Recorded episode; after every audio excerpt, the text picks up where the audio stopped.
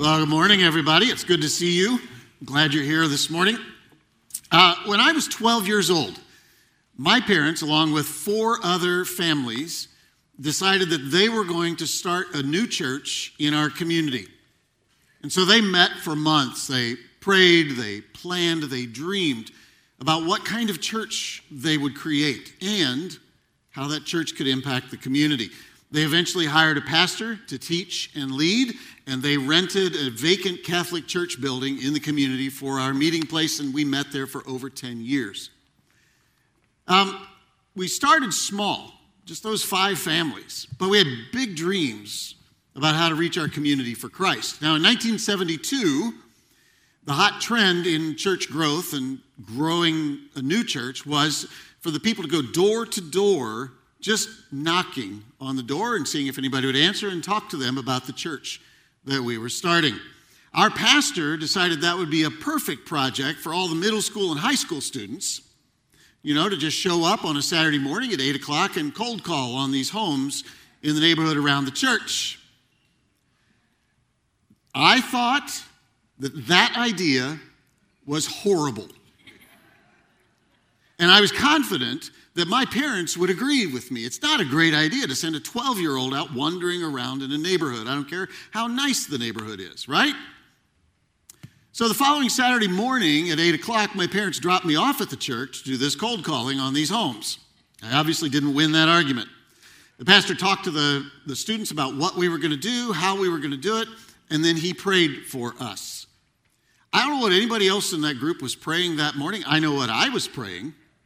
I was praying that God would put me with an adult as a partner to go and do this, or put me with a high school student to go and do this. Somebody older than me, somebody bigger than me that I could hide behind when we went to these doors. Instead, I ended up with one of my good friends who was also 12 and really was less enthusiastic about the idea than I was. So, not a great team. Now, we went to the homes on a Saturday morning at 8 o'clock they, you, know, you look in the front windows, you walk up, most of the families are sitting there watching cartoons or just lounging out. They're still in their pajamas. We knocked on the door. Some people opened the door and were very nice, very courteous as they talked to us. Others looked, saw two kids on their front door, and just stayed on the couch. Like they didn't even move in spite of the fact we could see them. And then, to be honest, there were some who came to the door and were just downright mean to us. I am confident that no one from the surrounding neighborhood came to our church simply because some students came to their door and invited them. I still feel the pain of that 12 year old kid, right? Sent out with an impossible task, and maybe you carry some similar pain around talking about your faith, because it can be a daunting task to talk to someone about something as deeply personal as our faith. Even as an adult, it can be hard. And especially since we're not given any guarantees about what their reaction to the conversation will be. Now, over the years, I've changed a lot in my way of talking to people about faith. I still won't go door to door, but I will engage in conversations with people when I sense there's some openness to just take a next step in a conversation about Jesus. And I am equally confident that no matter what your story or mine is this morning as we sit in this room, God can use that story in amazing ways to help other people encounter the radical love of God. So last week, Scott kicked off a new teaching series. It's going to go for four weeks. And we just titled it, This is Westridge. And in it, we're taking a look at our mission statement that was crafted 25 years ago and to this day drives everything that we do here at Westridge. And it's a very simple statement that goes like this Westridge exists to help people encounter, embrace, and embody the radical love of God. Scott gave a great teaching last week. If you didn't listen to it, I'd encourage you to go to the podcast and pick that up. Last week, he talked about how we as individuals encounter the love of God. And I want to take that encounter idea a little different direction this morning, and I want to do it using the same story that Scott did. Because there's a couple of sentences embedded in it that are really, really impactful. We're going to return to the story of Matthew, one of Jesus' disciples, and we're going to consider this question How might God use me to help someone I know encounter the love of God? Three of the four Gospels tell the story of Matthew's response to Jesus' invitation to become one of his disciples. Luke is the only one that tells us that Matthew, this wealthy, corrupt tax collector, left everything when Jesus called him and followed Jesus. He left all of the wealth he had amassed behind. He left all of his possessions behind. He just walked away from it all and followed Jesus. Now, Luke refers to Matthew by his Hebrew name, Levi, when he goes on to say, later, Levi held a banquet in his home with Jesus as his guest of honor. Many of Levi's fellow tax collectors and other guests also ate with them. What's pretty clear in this passage is that Matthew wanted his friends to understand the radical love that Jesus had shown him and how it had changed his life. And he decided the best way to do that was to throw a party. Now, nowhere in the text does it say that this is like a bait and switch thing, right? That Matthew went out and invited a bunch of his friends to come in, knowing that about halfway through this fun evening, he was going to shush everybody, have them sit down, take a seat, lead a worship service, and then give Jesus an opportunity to give a message. That wasn't Matthew's plan. And so Matthew just threw, with the money he was leaving behind, he just threw this killer party with great wine and time for good conversations so that he could introduce his friends to Jesus. As the party went on, the religious leaders were out in front of Matthew's home, pacing back and forth up and down the street. They loudly voiced their criticisms of Jesus' presence at the home of a well known sinner and his equally vile friends. At some point, Jesus had had enough of that, and he just went outside and talked to the Pharisees and put them in their place. And the Bible doesn't give us this next part, but I just, in my own head, I imagine at that point, he turns around and Matthew's watched this whole thing, and he just puts his arm around Matthew's shoulder and says something like, Great job, Matthew. I mean, you took a huge risk here. You invited your friends here to meet me, people who may never have met me in any other way. Matthew, I love your heart. I'm proud of you. Now let's get back to the party so I can meet the rest of your friends. Like Matthew, I believe that once we fully understand how much we've been forgiven, love compels us to tell the story of how Jesus has changed our life. Now, if we're honest, I think all of us shy away from talking about our faith at times. You do it, I do it, I think we all do.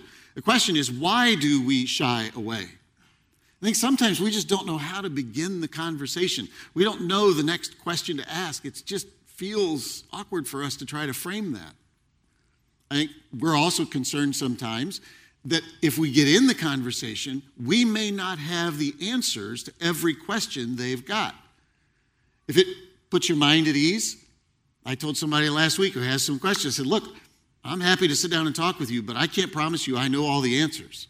What I can find is, promise you is, we'll find them over time.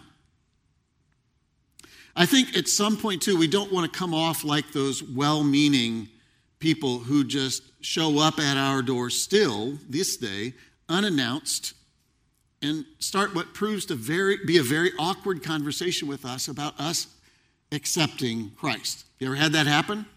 Happens at my house frequently, not sure what it is. And so they'll come to my door, and in spite of the no soliciting signs that are on the front of the house, they come to the door and try to convince me that I need to get to know Jesus. I don't know if Darren is sending them, but they show up. So uh, I politely let them know I already know who Jesus is. In fact, I'm a pastor. And what amazes me is, in spite of that information, they continue to go on and try to convince me that I need to get to know Jesus and lay no faith in the fact that I've already accepted him. And it just gets awkward. And we resist sometimes talking about our faith because we don't want to be that awkward person. So, how can you and I live out this vision of helping people encounter the radical love of God?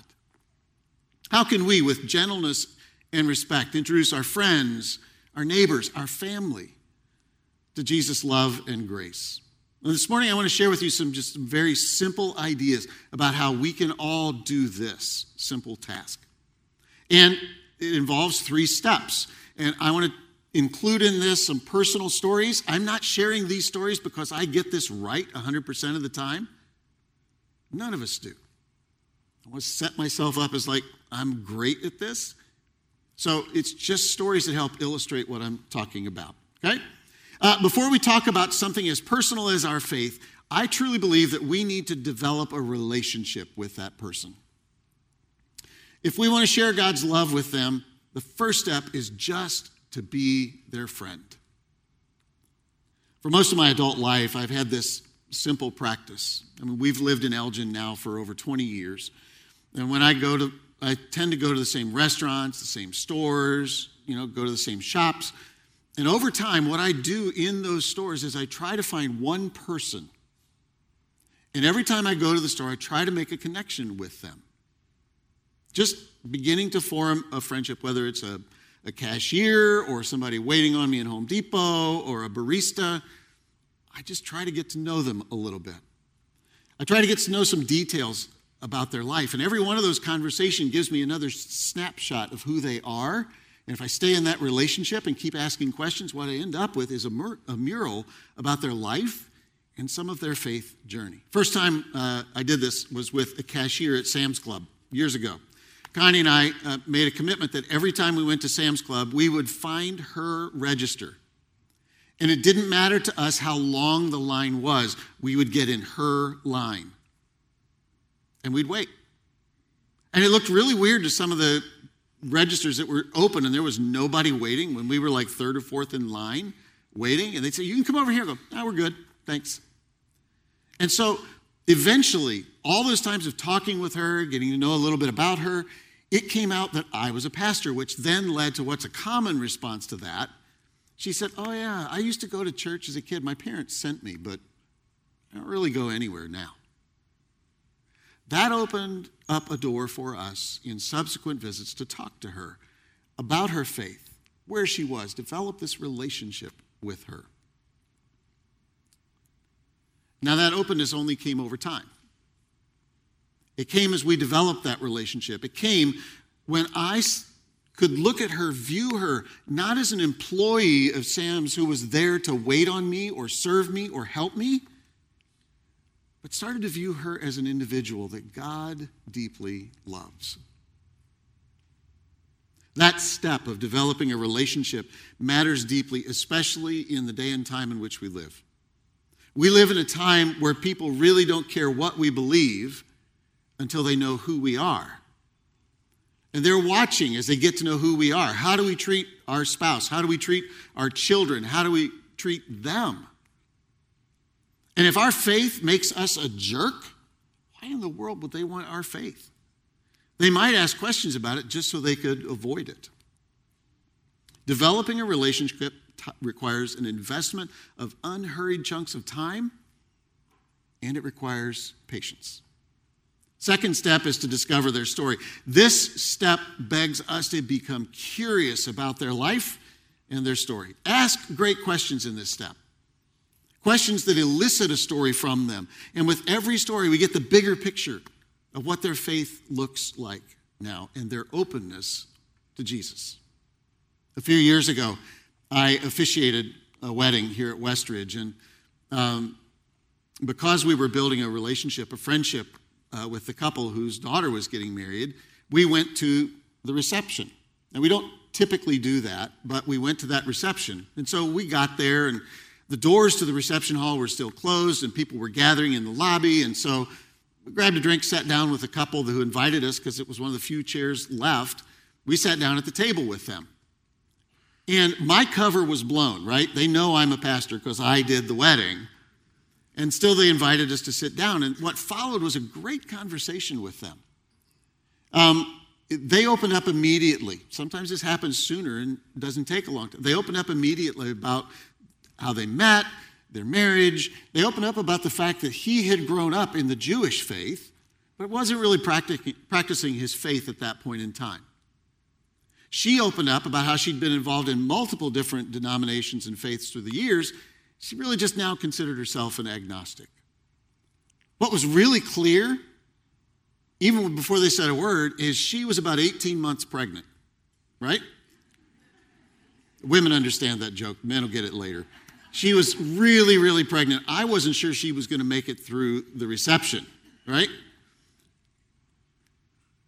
noticing that, then talking about their child, opened up the door for a very simple question. I don't always get these, but I did this one. I just looked at him and I said, So, I mean, you come from very different faith backgrounds. You know, now you're having a child, that forces, you know, a lot of decisions on your part. I'm just curious, what role do you think faith might play as you raise this child? That launched a great conversation with them. In fact, we sat in the lobby long after the fellowship or the doors to the, the reception opened and had a wonderful conversation with them. Now, here's the thing I don't know how their story will end. I've never seen that couple again. God allowed Connie and I to just be one link in the chain that we pray will ultimately connect them to Jesus. And sometimes that's all we're responsible for is one conversation, one link in the chain. You and I are not responsible for anyone's spiritual journey other than our own. God may use us in someone else's journey at the beginning of their journey, at the middle, or we may be the final link in that chain that leads them to Christ. And that's not unique to our generation or time. The Apostle Paul felt that way. He reminded the Christians in the city of Corinth who were arguing about the various spiritual influences they'd had in their life, arguing about which one mattered most and who was most important. Paul wrote to them and said, Who do you think Paul is anyway? Talking about himself in third person. Or who is Apollos for that matter? Servants, both of us. Servants who waited on you as you gradually learned to entrust your lives to our mutual master. We each carried out our servant assignment. I planted the seed, Apollos watered the plants, but God is the one who made you grow. Not everybody who talked to Paul accepted Jesus right away. Not everybody who talked to Jesus accepted him right away. Matthew did, immediately accepted and followed him. But the Bible also tells us in the Gospels that there was this rich young ruler who came to Jesus in the middle of the night, and when Jesus laid it out, he just turned and walked away. Most often, when someone makes a decision to follow Jesus, it comes after a series of conversations, a series of events, a series of experiences in their life. That cashier at Sam's Club, a few months after we started these conversations with her, we baptized her at our church. And only when the baptism came did I realize fully we were just one link in the chain. Turns out there were many families from our church who were doing just the same thing with her. There were many families from other churches doing just the same thing. In fact, I now realize that's why her line was so long, you know? One link in the chain in her spiritual journey. So we develop this relationship, we discover their story, and then we try to discern their next step. I think it may be the hardest step of the three because now we have to let go of our expectations. We have to let go of seeing them across the finish line. Coming to faith is going to be a process for that person, opening their mind, opening their heart to the love of God. And being patient in that process takes courage and discernment on our part. For some, their next step is just going to be another meal, another beer, another coffee, and a conversation with you. Sometimes the next step is inviting them to just enjoy some normal stuff in life and letting the conversation happen naturally. Right? It might be inviting them over to watch the Bears game with you next Sunday. By the way, this is a great time to invite someone to watch a Bears game with you because at this point in the season, they're undefeated. I make no guarantees moving forward. It might be that you invite them over to help you with a project around your home, or you volunteer to help with a project at their home, just to have those unhurried chunks of time. And as we spend time with them, as we listen and learn, as we listen, we learn what kind of a next step they might be open to. Sometimes it could be inviting some of your Christian friends and them and some other friends in to just enjoy an evening together. When they're ready, it could be a simple thing like inviting them to come to something at Westridge. In the end, our role primarily is to help people figure out the right next step for them in their faith journey. And carrying that conversation out over time takes wisdom and discernment. And it takes us having faith that God is working in their life and through ours. So I wrap this up this morning. I want to go back to the story of my parents in that church. They invested heavily for two decades in that church after it started. Dad was on the leadership of the church. Mom played the piano, was involved in all kinds of stuff musically in the church. They both taught in Sunday school. They were heavily involved. 20 years after the church started, my parents walked away from it all. They never went back to church. And for all I could see, they'd walked away from their relationship with God. My wife, my kids, and I, for 25 years, tried to start conversations with them, tried to help them figure out a next step for them to return to a relationship with God a God they once loved, to go back to the church that they had helped start. And honestly, in that 25 years, at some point, I just lost hope. I didn't see any way it was ever going to happen. In 2001, my father was rushed in for an emergency open heart surgery. As I was driving from Chicago to Dayton, Ohio, I had no idea what was waiting for me. I got there early, early on a Monday morning. And a few hours after I got there, the doctor came out and told us the surgery had failed. It had not gone well. My dad was being moved to the intensive care unit. We were giving free access to visit with him as much as we wanted because we needed to say our goodbyes.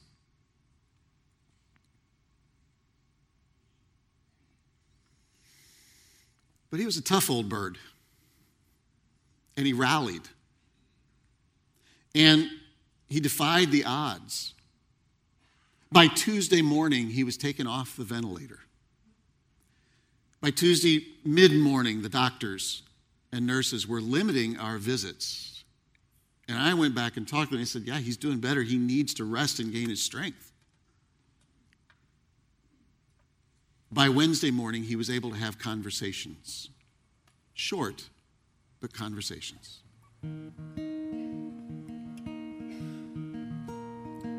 For four nights, I wondered what I would say if I had the chance to talk to Dad one more time. And it wasn't me. God gave me some words to talk with him. Late Wednesday morning, I had the opportunity. I was alone with my dad in his room, and I talked with him for a few minutes, and I said, Dad, here's the thing. Odds are I'm going to have to give you up at some point. And that'll be hard. But I think the hardest thing for me is not knowing at that point if I'll ever see you again. I don't know where you are with your faith in God, Dad. And I'm worried.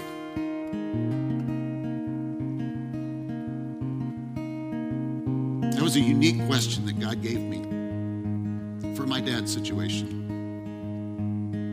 And his, ironically, his heart was open in a figurative sense. And that one conversation led to more. And over the months, my dad called me and said, I need to find a Bible. Do you know where I could get one?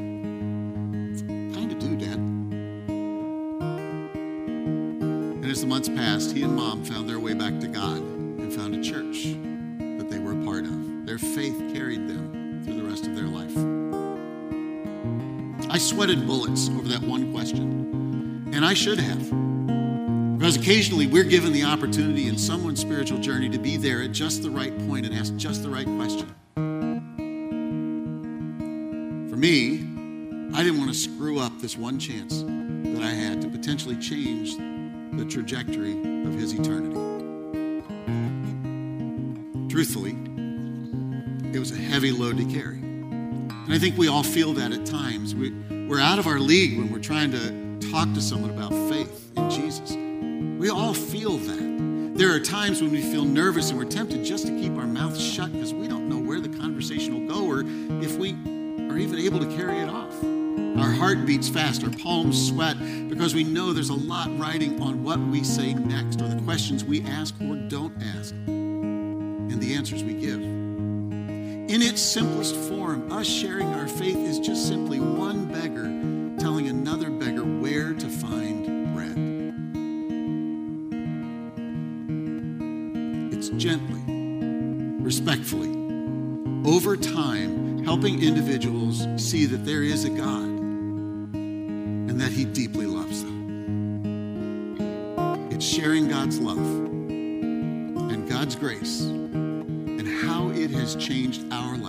giving them hope that He can do the same change